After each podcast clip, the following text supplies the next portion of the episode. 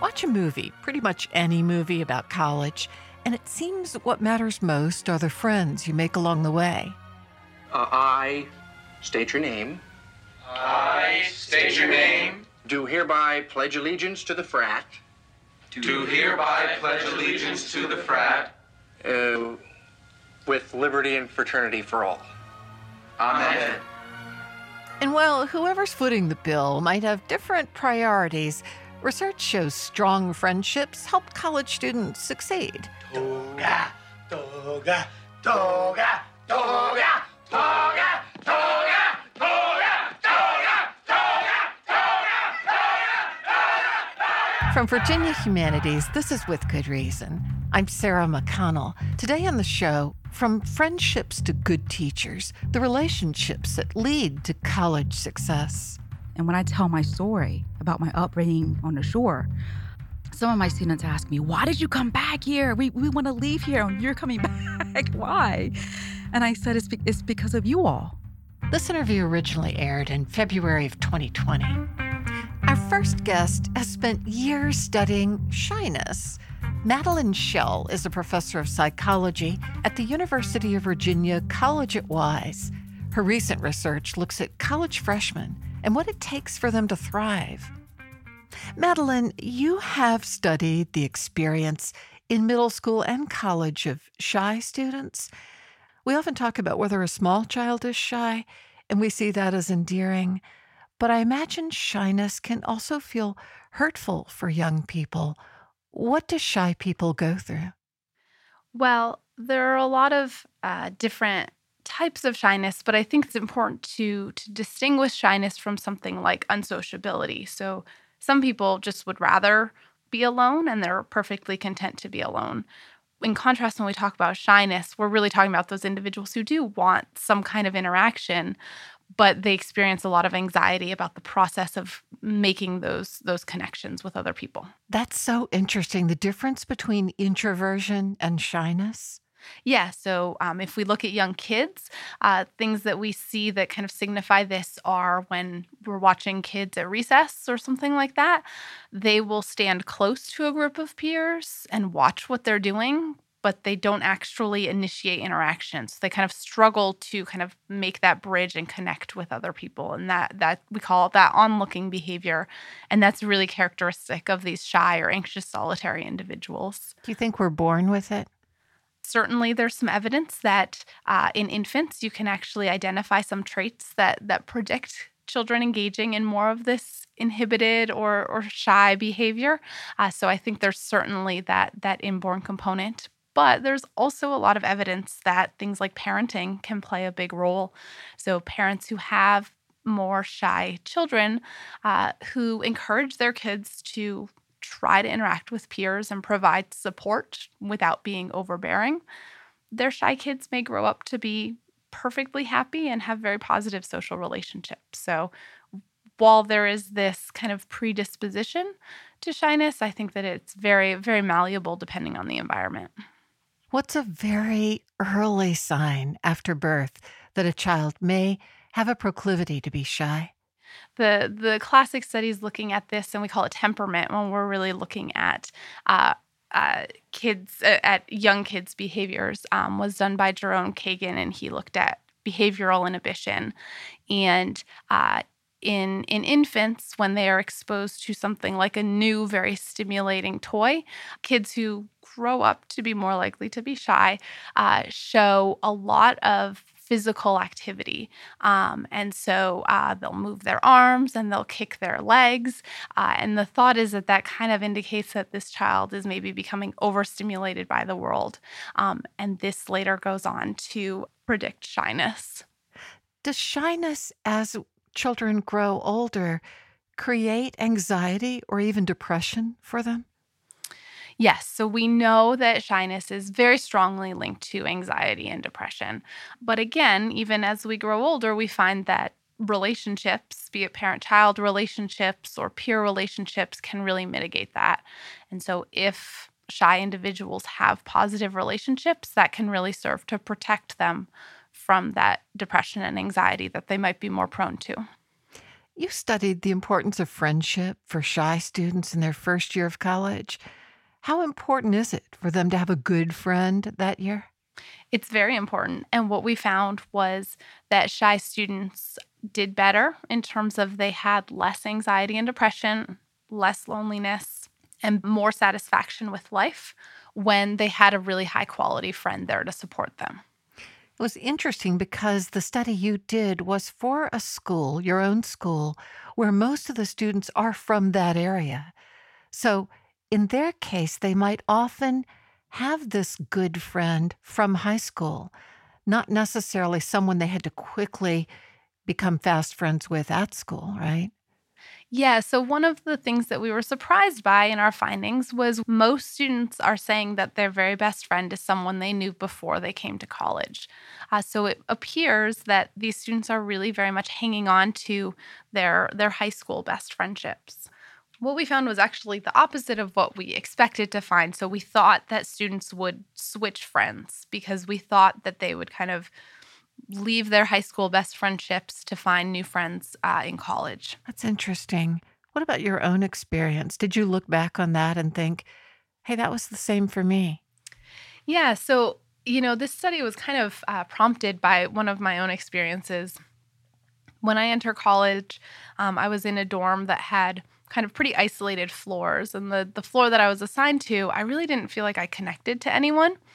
And I became very aware of how much friendship is kind of dependent on your environment and it's kind of luck of the draw who who's on your floor and if you connect with anyone um, so i ended up actually switching floors and on my new floor i made a lot of very good friends that i'm still friends with today and i think that this just really kind of cemented my interest in in how friendships can influence our experience and how the environment can influence our friendships did you find it was true for men and women that shy men also greatly benefited from a good close friend?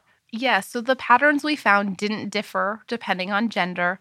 Uh, the only gender difference that we found was that women had higher relationship qualities in their friendships than men. Uh, I think that some of this has to do with just the kind of values that that men and women place on their relationships where women tend to be more focused on intimacy and disclosure in their friendships. And those were the kinds of things that we asked about.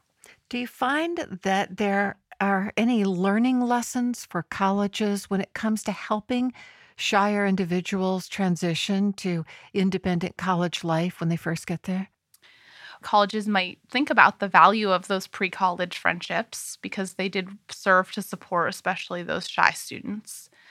And also just being aware that, that shy students might benefit from, from greater relational support. How can we maybe identify these students who may be shy and can we create some kind of social environment that really helps them feel comfortable and help them helps them establish the relationships that they need are there also ways that structurally, I'm thinking back to your own experience, you moved from one floor to another and everything turned around for you. Are there physical ways colleges can structure buildings, furniture, uh, dorm rooms so that shy students get to mix it up a little bit? Yeah, I think there really are. And I you know, if I just think about the way our building, uh, our academic building is designed, we have a lobby, uh, and I see a lot of our psychology students hanging out. They've got some chairs, they're set up in a way that kind of uh, encourage conversation and discussion and and it seems like a place where students really bond and i can could see that being a place where you know a more introverted or shy student um, might be able to go and connect with some of their peers outside of the classroom so I think those kind of common shared spaces can be really important um, in, in helping students make friends. What do you think the best predictor of friendship is for finding someone you could be friends with? I think that proximity is is certainly a very important one. Um, just being around someone um, makes you more likely to to be friends than if you you, you don't run, run into them. Um, but another thing that we consistently find in the literature is is similarity is very important um, in predicting any kind of of relationship. Uh, so so if we think about how this might translate into helping students, you know, getting students together with other students who have similar interests uh, or things in common has the potential to really make a big difference in terms of helping them make friends. We found that it's the quality of friendship that matters, not necessarily who your friend is, if it's the same or a different friend. Uh, so if your friends aren't giving you positive things, they're not somebody that you can trust or rely on, students are much better off finding somebody else who can provide them the support rather than kind of hanging on to a friendship that's not really giving them what they need.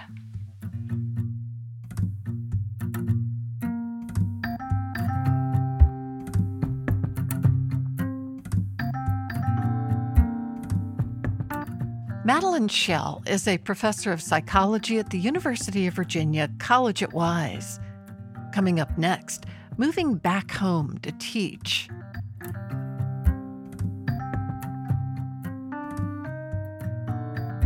This interview originally aired in February of 2020.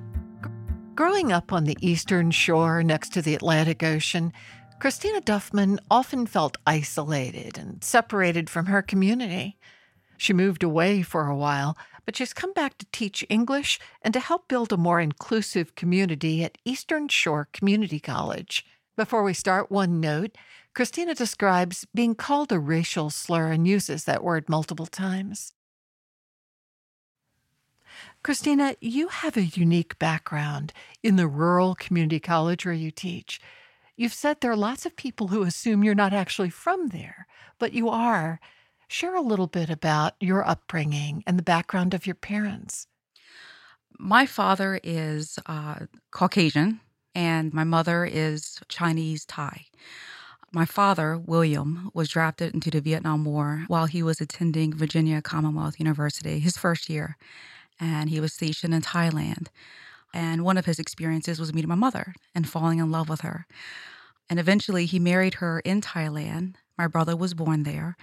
And uh, then he was sent home. My father wanted my mother to uh, come back to America, um, where he was then stationed uh, in California, where I was born at Fort Ord um, Military Hospital. Then eventually um, he became homesick and he wanted to move back to uh, the Eastern Shore of Virginia. Unfortunately, uh, my mother was not welcome, nor my brother, nor I for that matter, were welcome with open arms because we looked so much like the enemy at that time. Again, this is a rural area surrounded by the Atlantic Ocean, the Chesapeake Bay. And during the the late 70s and early 80s, there were not a lot of Hispanics or Asian or anyone who looked similar to my mother. This is how terrible it was. Um, my grandmother, my paternal grandmother, did not want my mother to step inside her house. She had to spend the first couple of nights camped outside with my father because she was not welcome into my father's home. It's so interesting and shocking to hear you describe this. But not so long ago, Virginia, and so many other states were so much less international, less diverse than they are today. Right. It's amazing to see the changes.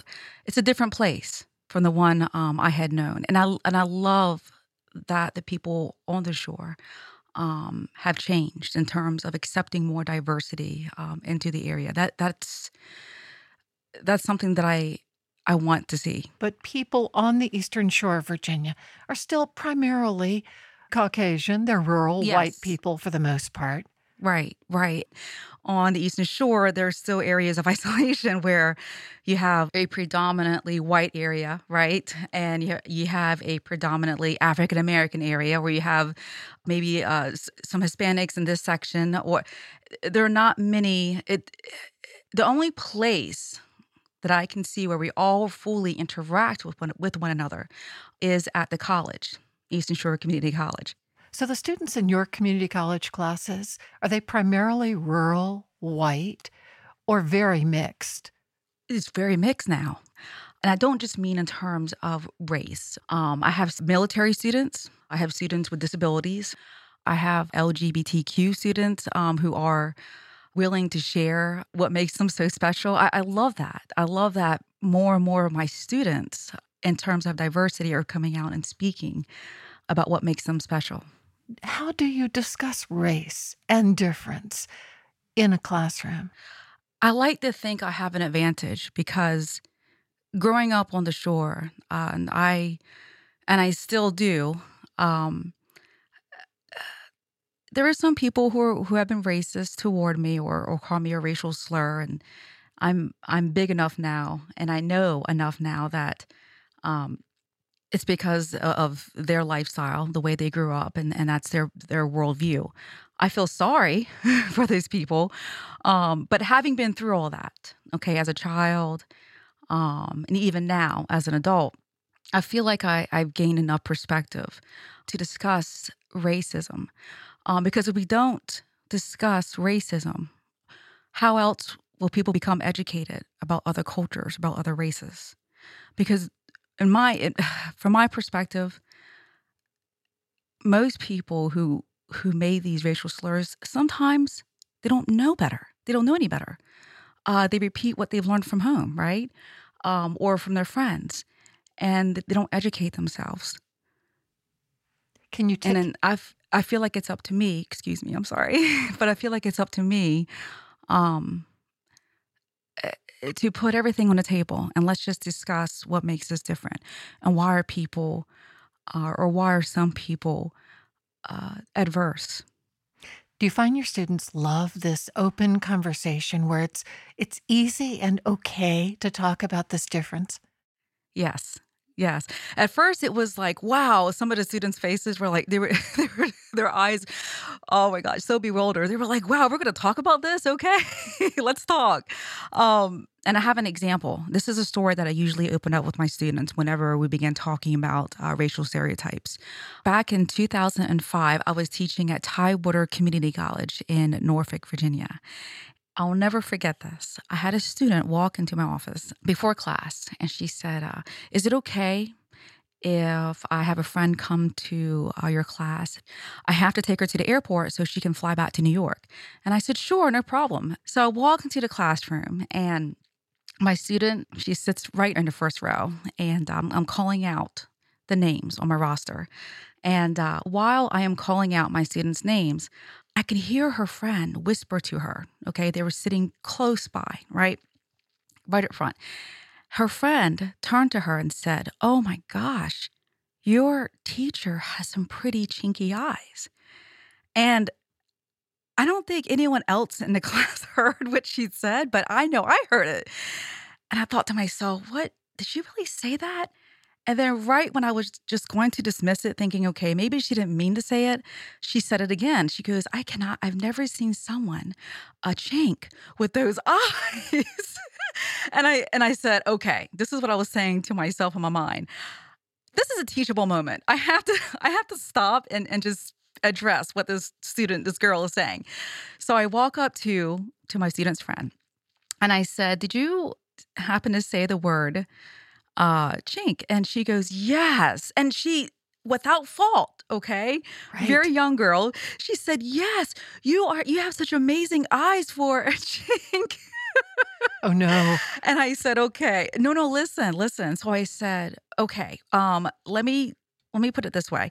Um, chink is actually a, a racial slur. And I and you shouldn't say that um, to another Asian person or really say that at all. And uh, I said it's basically equivalent to uh, the N word.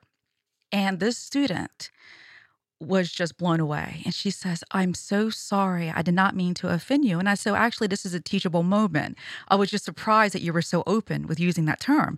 And she said, honestly, I heard it in Chinatown because that's how the Chinamen would refer to one another. She thought it was a term of endearment and it wasn't anything because they were saying it to each other. That's why I thought it was, it was it was so great. It was so it was a teachable moment. So you were born in California, but you spent a lot of your childhood on the Eastern Shore. Yes, where you teach now. What was your childhood like? How young were you and your brother when you went with your parents to the Eastern Shore? I was about five years old, and my brother eight years old, and my sister Angie uh, was born two years after we moved to the Eastern Shore. Uh, my father suffered from Uh, you would call it shell shock, or back then they called it shell shock, and uh, we all know it today as PTSD. And he he couldn't cope with civilian life, and unfortunately, he he went away. We lived in a trailer park in a dilapidated trailer um, in Onley. And Onley is a little town of, I would say, two to 300. Okay, a very small town. We were situated next to a, a very nice uh, Mexican family who ended up helping us in terms of providing food, giving us uh, food, and, and, providing a job for my mother to work in the field.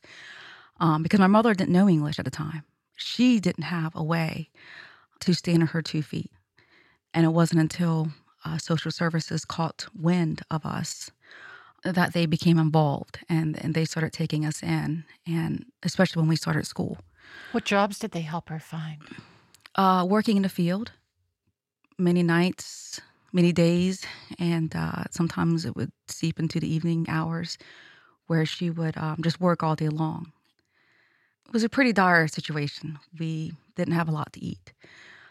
I I can remember uh, days and nights where my brother, sister, and I would hover over this near empty peanut butter jar with one spoon, and we would just each scoop out whatever we could out of this jar. But it wasn't until um, later on where we taught my mother how to uh, write in English and to speak in English. Um, she finally got a job at a local McDonald's and that's when things started looking up for us. Isn't that amazing? Yep. That's where she got her start. And so um, now I, I, am proud to say that uh, my brother went to Hampden-Sydney College and in Farmville, Virginia, and graduated, came back to the Eastern Shore, of Virginia, and he was able to purchase some land in a little town, and he had a house built for my mother. Mm. And that's where she is now. It's it's great. It's great. How did you and your brother learn English? Oh my goodness. Sesame Street. oh yeah, Sesame Street. Oh my gosh. Oh my god. I have to tell you this, okay? oh my gosh. I'm, I'm remembering it making me laugh. Um Accomac Primary School, we both attended. Okay, first uh, first year, I was so nervous um, because I didn't know how to how to uh, speak English. We spoke Thai, Thai Chinese, Chinese growing up, and uh, my father was scared to death that when we started uh, school here, we would fall behind. And so he said, You are going to watch Sesame Street. That is going to be your assignment. I said, Okay, okay. And I did. And I loved it. All right. But I think I loved it too much because uh, school school started and uh, in September, and I was still the quiet, shy girl. And I so badly wanted to answer the questions my teacher was throwing out. And I, I just didn't feel confident enough until about November. Okay. Uh, when the teacher asked this very important question, she asked the class, Who here can count from one to 10? Now, back then, you had to stand beside your desk to recite the answer. Raise your hand, of course, right? And the teacher called on you. You had to stand beside your desk to recite the answer. So, hands shot up in the air as soon as she asked that question. She saw mine. I know she was thinking, wow, Linda, which is my middle name, Linda never raises her hand. Linda, go ahead and count to her, count one to 10. and I stood up and I was so happy. I was so proud. And I said, okay, Everybody was so quiet. And I looked around the classroom, took a deep breath, and began counting. One, ah, ah, ah. Two, ah, ah, ah. Three, ah. What were you doing? Four. Uh, so all the way to 10, and everybody was laughing because they knew who who who counts like that? They oh. count, right? One, uh, uh, uh. two, uh, uh, uh. and everybody was like, and I thought, oh, I'm a hit. I'm such a great hit. but I thought that's how you're supposed to count. That's so great. But I love it. I love it. That's my that's my uh, my favorite part. Eventually, a local was it a congressman or another politician noticed you and your brother. Yes, uh, Delegate Robert Bloxom. He started this program called Project Horizons, which is a two year college mentoring program where certain individuals are chosen, high risk individuals, I should say, students, are chosen to attend college.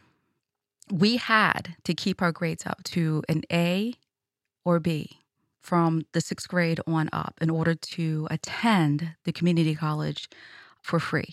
And that's exactly uh, what we did. We had a, a, woman who no longer is with us um, by the name of Jean Brookshire, who is the liaison for the Eastern Shore Community College. And I, will never forget when she approached me and, and said, Look, you know, you have so much potential. You need to keep your grades up. And I thought, lady, and this is growing up on the streets, right? I was like, who are you fooling? You know what? I mean, this is, this, it sounds too good to be true. It really did. I was like, okay, that's great. That's nice. Are you saying I'm, I'm going to go to college free? Okay. I don't have to pay anything. Okay, that's that's that's a nice um, pipe dream. So I finally believed her. Okay, when my brother graduated from Nandua High School, he attended Eastern Shore Community College for free for two years and then transferred to Hampden-Sydney. But he would not have been able to do that without the help of Project Horizons. It's so wonderful to hear. It really, truly made a difference. Just wasn't some bureaucratic program no. that someone dreamed up. It touched you. It, it touched me, and it, but it works, and it's still working today. That program is alive and well today which is one of the reasons I wanted to come back to the Eastern Shore and teach at the very college where I was where I was inspired to become a teacher. And I and I want to be able to reach out to those students, not just to the Project Horizon students, but to all the students who feel sometimes hopeless. Um, why am I going to college? What is this? How will this benefit me? Right? Um, or I come from this broken home, or I um, I'm the I'm a first generation college student. You know, is, is this really worth it? And when I tell my story about my upbringing on the shore, um, some of my students ask me, why did you come back here? We, we want to leave here and you're coming back. why? And I said, it's, be- it's because of you all. I said, you may not be able to understand it now. And as a matter of fact, you should leave the shore. You should. You should leave the shore and get some perspective. Okay. And then you want you may want to come back or you may want to stay where you are, but at least get some some of that perspective. Well, Christina, congratulations and thank you for sharing your insights on With Good Reason. Thank you very much, Sarah. Thank you so much for having me. I appreciate it.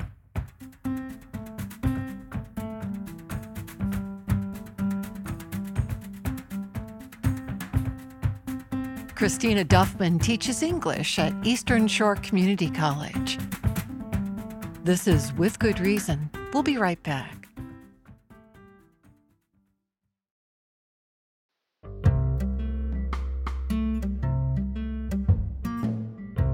Welcome back to With Good Reason from Virginia Humanities. I'm Sarah McConnell.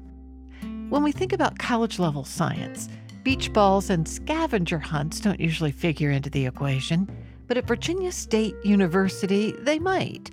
A new peer led program there helps minority students overcome the challenges of freshman bio. And later in the show, Professor Helen Crompton on Teaching with Tech and the principal said, you know, don't run. And they said, well, we've got to get to class. we we're learning mathematics.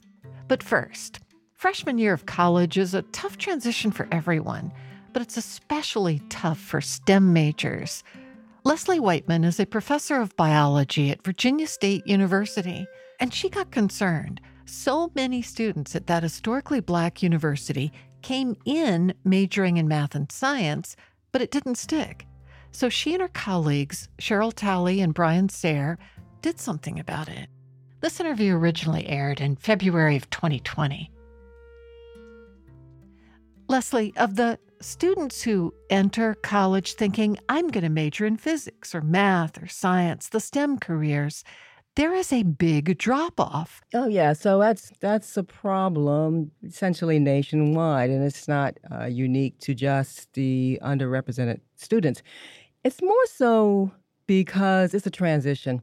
You know, going from high school to college, It's um, you've got some growing up to do, some you know becoming an independent learner, thinker. You don't have mom or dad or grandma saying, "Hey, did you do your homework? Did you go to class?" So you've got a lot of things that you got to to learn how to manage on your own. So when you're going into a STEM field, you have the challenge of the content, but all students have the challenge of just you know being ready to to be on their own and be be learning in a new environment. And we pay a lot of attention to that first year because of that transitional period. I've heard that as many as half of all students who are thinking about majoring in STEM discard that idea in college. Well, you know, what happens is in college in that first tough STEM class, you know, um, the national average is 50 to 60% may need to retake the class, may not get through with the passing grade. And so you have that for many students, the first um, failure. Yeah. And, you know, having resilience to get back up once you hit that wall is something that it's, it's a skill that, that we can teach our students to have because many of these students they come to college and they were the top of their their high schools. They were the top students in you know everything they had done in the past. And so many of them now come to college and it's a different kind of a challenge. And so you know they they fumble their first time through. And so for many students their first instinct may be okay maybe this is not for me right? And so we got to talk them down off the ledge so often to say okay here's what we need to do and and so you know but catching those students is the tricky part because you also have to deal with the fact that in most universities and ours included those first year classes are the biggest classes. If you came from a classroom where there was only 20 students and now there's you know 50 60 70 and nobody really is paying attention too closely whether you came to class or whether you turned your homework in or how you responded to that first you know C, D, or F on the quiz, then you can fall through the cracks. But how can you help them turn it around if you're not already really good in high school physics or calculus? Isn't it too late by the time you're in college? Oh, absolutely not. there is something that we do at our university. It's called SI, a supplemental instruction. All it is, a structured study groups where students outside of class are working with other students to learn. And there's a an upperclassman who has already taken the course. They've passed the course. They've been very successful in it, and they're there to not teach, but they're there just to facilitate the learning. They're making sure that students are sharing and going over concepts and, and giving correct answer to each other. And they come up with all kinds of fun things that I would never really do in my classroom, but they come up with some crazy ideas, things to do in these study groups that make make learning fun. Give me an example of some of the creative ways you've seen them do that. They, um, I had a, I had a one of my leaders asked me one time to get her a beach ball, and so I'm like, okay, um, all right, wh- where's this going? So I got to the beach ball, and I'm not supposed to be in the uh, the study sessions. It's it's a, it's what we call a safe place for students, so they can be as right or wrong as they want. There's no professor leaning over their shoulder and frowning at them. So faculty aren't in the room, but I did peek. so so I peeked, and she had the students up, standing around the room, and in like a circle, and they were throwing this beach ball at each other. And where the ball landed, where their hands landed, there was like a question or a concept, and they had to answer it. Um, based on where their hand landed. So, I mean, it was a fun way to kind of like, you know, review concepts of things. Have you seen personal evidence that the approach is actually working and students who came unprepared in some of these STEM courses are really turning around? Yeah, we have convincing evidence. We've been able to demonstrate that students have taken what they've learned in SI and been able to apply it in other classes. So, what do I mean by that? So, SI stands for supplemental instruction because the intention was this was an out of class, an outside of class an event that's to help students understand the lecture that they receive from their professor. I like to show my students at the beginning of the semester this pyramid. It's a, it's a triangle, it's called the learning pyramid, and it has um, at the very top, the least effective way students learn, and at the base of the pyramid, the most effective way that students learn. And it's a little bit insulting to faculty, but the least effective way from anybody to learn anything is to listen to a lecture. I tell my students I could give the Nobel Prize winning lecture of the century, and you'll walk out this room, and you know, a day later, you later you might know five percent. But at the base of, of that pyramid, the most effective way for people to learn is to teach each other. That's the most effective way because now it's active, they're actively involved. So, anyway, we've been able to show with SI that students who went to SI, they not only performed better on tests and in the final grade for the courses, we compared their performance their GPAs for that first semester. So that's more than just a biology course. They're all the other courses they were taking. And we saw a pattern that those students that attended SI in biology, their GPAs were higher than those students that were um, that didn't attend regularly. So you might go, well, "What in the heck is happening?" Hmm. Well, that's actually part of our ongoing research is to really understand what's happening within those sessions outside of class. But what we believe, or at least we hope, is that they're not only learning how to study biology, not only learning content, they're learning how to be a successful student. And so they can apply that into other areas, not just in the course where there's SI. Do you often get students who come to your office and say, I am not dealing with this major anymore. It's too hard. I'm going to step down to something easier. Oh yeah, we, we get those all the time. Like I said, we got we got to talk them off the cliff um, quite often. So if they come to me, if they're my my advisee and they, they want to do a change of major, so I try to get them to talk to me about, okay, you're going to change to this. What are you going to do with it? Have you talked to anybody in that department? What is what is that involved? Okay, so to get them to kind of like, all right, take a deep breath. What do you want to do with this, as opposed to this, you know, hopping from major to major? You must end up feeling so close to many of these students. Oh yeah, well, you know, we become kind of the we go beyond teacher, we become counselor, and mother, you know, priest, you know. We kind of firmly believe in um, what we call intrusive advising. We're kind of all up in your business. Uh, we, you kind of do get to know know the students, you know, pretty well, and we we we care about them. So it bothers us when they're not successful, and it bothers us when you're doing the same. Th- if you do the same thing semester after semester and it doesn't work, it, it bothers us. And so I'm I'm lucky to be in a department. I, I tell people, my faculty members in biology, they'll, they'll try anything. You know, they'll try anything once if they think it will be you know, useful, helpful for students to be successful. Students coming to us today, they're they're they're unique. They they got their own way of doing things. So we kind of have to adjust to their new way of, of thinking. But we got to bring them into um, bring to them successful strategies so that they can be very successful. As a person of color, a woman of color who is successful in the field of science, in biology, what was your experience like when it comes to this? Did you have the same obstacles that your young students are experiencing? Well, I'm lucky. I guess I'm blessed because my, I'm at Virginia State University and I, I've been here since I was two because my parents were uh, faculty here at the university. So I, I was raised on a campus essentially. Right. Um, and, you know, my babysitters were college students, and I grew up just seeing students in the academic realm.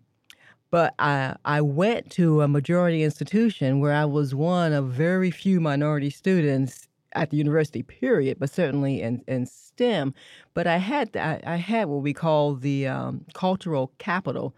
I had family who knew how to support me and could provide me with guidance but that being said, being a black female in microbiology, when I uh, went to graduate school, I was only the second black student to come through my area, which was microbiology and immunology.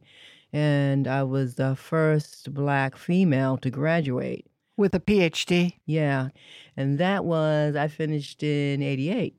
And so, you know, I got used to early in my career, you go to conferences, nobody else looks like me you learn to adapt, but we have to give those you know, those strategies for being able to uh, adjust to that, deal with that to our students so that they can still cope.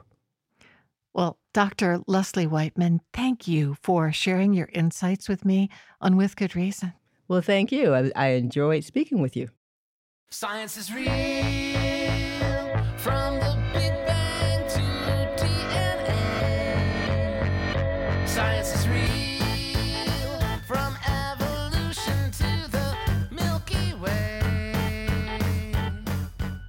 Leslie Whiteman is a professor of biology at Virginia State University. The program she co designed to help students learn science and pursue STEM careers is called Successful Transition to the Academic Realm, or STAR for short. Coming up next, teaching the so called unteachable. Many teachers think cell phones in the classroom spell only trouble. Then there's Helen Crompton, an associate professor of instructional technology at Old Dominion University. She says phones, tablets, and games aren't hurting students' ability to learn, quite the opposite. Helen, tell me how you came to embrace technology as a powerful teaching tool in your own teaching. Where did you start out? So I started out in the UK, and out of all strange places, it was a school for severe behavioural problems. These children were called the unteachables. They literally came from three schools. They were expelled from three schools before they reached our school. So these unteachables were often angry, angry at the world, angry at what they'd seen so far. And I, I have some terrible stories of what I saw of families without homes, without windows in the homes, all sleeping on a mattress. And they came into school and they didn't want to learn. When I woke up in the mornings, often I, I didn't want to go into school. I was tired. And I had a beautiful upbringing and I had a beautiful home. These came from uh, horrendous backgrounds. And technology started to come in around that time. And I thought, well, let's give it a go. Let's try using it. And the students were suddenly turned on by the fact that, wow, we can use technology for learning. And what was it you had? You had a single uh, early computer in the classroom and they would take turns trying to run this little game? Yeah, they had a simple computer, you know, one of the big boxy computers, and they just basically went onto this program, did this game about mathematics, and they would wait their turn. Not often patiently because they were desperate to get on to take their turn, um, but yes, um, they were very focused on learning for the first time ever. So when this light bulb went off in you for this experience of, wow, a computer program, even a simple one, lit up something inside these students, where did you go from there personally? You eventually left England and mm-hmm. came to teach in the United States or came to study? I came over to teach in Chapel Hill, North Carolina as a classroom teacher. I did that for three years. And it was very interesting because I brought a lot of the ideas over. We had interactive teaching programs, which were again very mathematical, and they were so they were so shocked at how we taught in this different way that I was actually told by some that that wouldn't be allowed in some schools, and then others um, I actually got an award for teaching mathematics because the students were so excited. One was caught running along the hallway one day by the head teacher, by the principal. And the principal said, you know, don't run. And they said, well, we've got to get to class. we are learning mathematics. Wow. Wow. They, they, found it so shocking that wow, they all decided to come and have a look what mathematics looked like in the class. So were you you must have been using a lot of technology, not just a smidge. So this doesn't have to be a lot of technology. It can be very minimal. What were you using?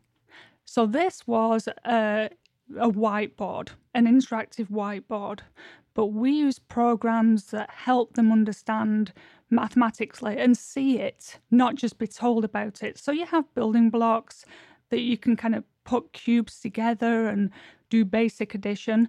But for example, one of the hardest things, if you're parents out there, you'll understand this that how do they understand that when it gets to 10, that one mark goes into a different column? You have a one and a zero. You know, how, how did that happen?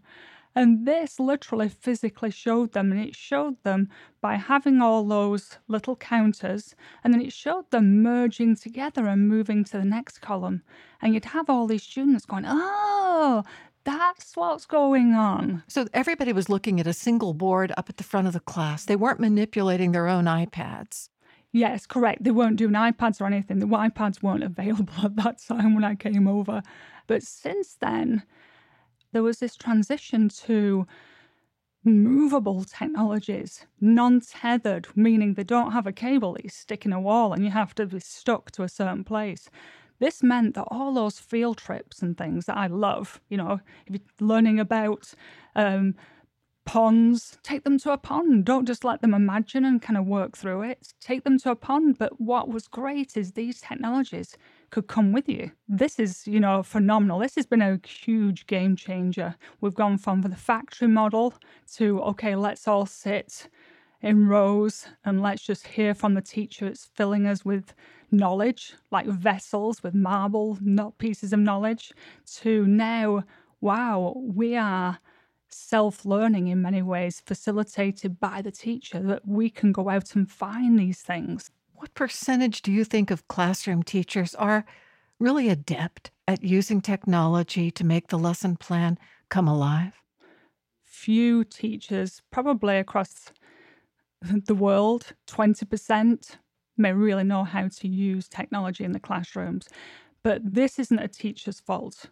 They, they get people in, they get principals in coming into the classroom, and it's like handing them a violin, going, Oh, I've spent a lot of money on this violin. I'm going to give you this violin. And not only that, I'm going to give you one for each of your children in the class. And nobody knows how to play it. Exactly. And by the end of the day, you know, you'll be all playing sweet music and it'll be phenomenal. So they feel like they've just bought those technologies, the, the violin, that they should all be able to use it. But that's not the case. I've heard people say that for the most part, America still is sort of saddled with an industrial age education system. What does that even mean? And are you countering that? Yes, it's very much, I, call it the factory model. I, I think we're very much holding on to old practices that we try and keep and do what we've always done. That's the problem with um, technology going wrong in schools today. You get people wanting to use it, but they put it on things that they've already done before, like those digital worksheets. They should be non existent. You know, why are we having digital worksheets when you can do it with paper and pencil? But they're trying to replicate old practices. So we're really trying to use these 21st century amazing technologies for factory model teaching, which is not the way to go. If you walked in for surgery and if you walked in and they had all these tools, you know, they had a saw there, they had pliers, they had various things like they used to do in the past, you'd be worried. And yet you walk into classrooms today and see old practices and it's kind of, oh, okay, yeah, that's what, how I used to see it when I was younger. That's not okay. We can provide so much to the children these days, not just in how we teach, but how, how they can be empowered to learn themselves. Because we don't want to just have them learning in school. We want them to be lifelong learners, lifelong to focus on, oh, wow, that's interesting. Let me learn more. It doesn't just stop when you finish school, and we shouldn't prepare them for that model. So, do you think this next generation coming up is going to automatically incorporate really good technology into the classroom as these teachers who've grown up with technology are using it? Or is it something we have to be a lot more thoughtful about, even with younger teachers?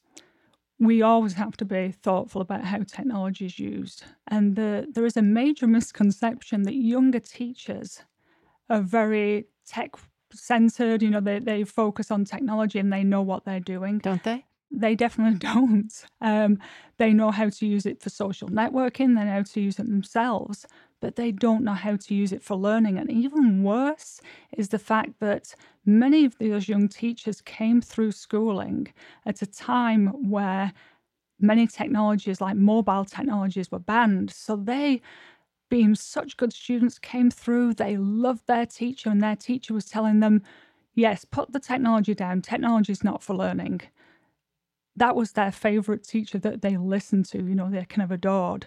And so when they came through into teaching, it's kind of, yes, we put those away. They're not for teaching, they're not tools for doing that. When it's the very opposite. A lot of older teachers have not had that experience because technology wasn't there at that time. Yeah, but if you give them access to the internet and complete access to their phones and iPads, they're going to be totally distracted. They're going to be playing Minecraft.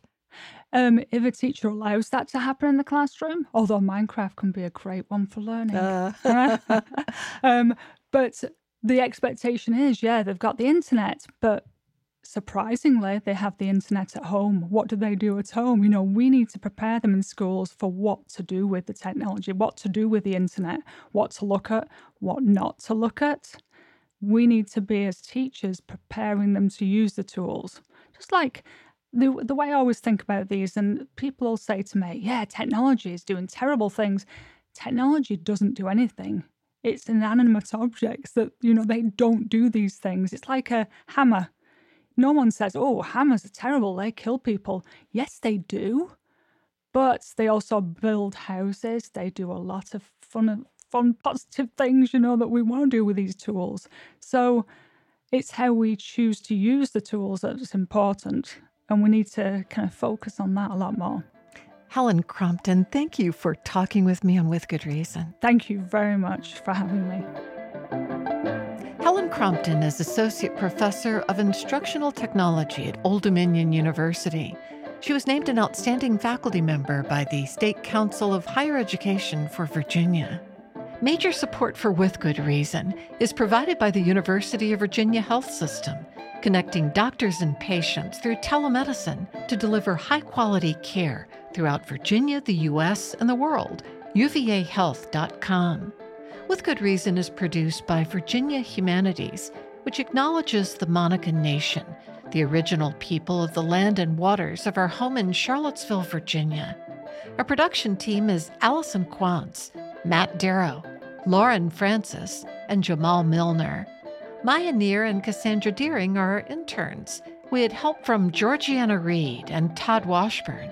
For the podcast, go to withgoodreasonradio.org. I'm Sarah McConnell. Thanks for listening.